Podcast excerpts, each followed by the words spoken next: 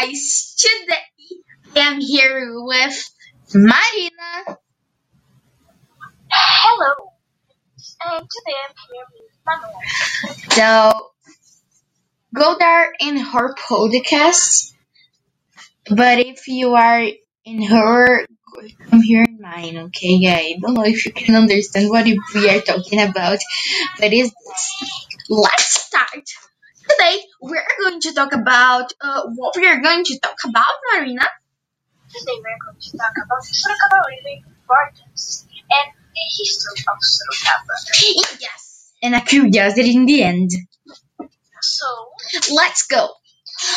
But start, I'm going to tell you Sorocaba River story before everything happened. A long time ago, there was a swamp uh, where lived a lot of animals around there.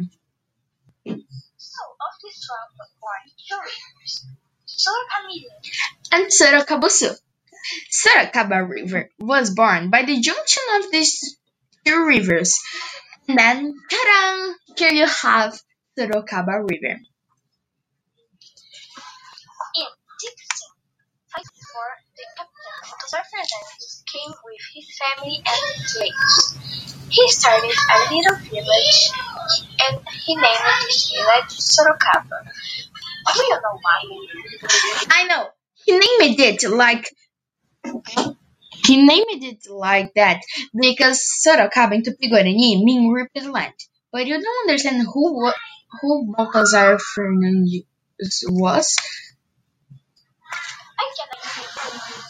He was a banderman and he received lands person. So he decided to here.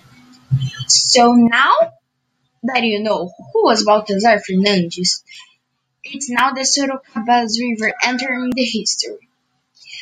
Uh, there, a long time ago, there was sor- some banderans. Uh, they were the guys that that come here to Brazil to find new places here. And Baltazar Fernandes was one of them. So far, far, so they don't need to walk. They use the Soro- they use Sorocaba River to um with a boat to go to the places that they want. Uh, now the curiosity.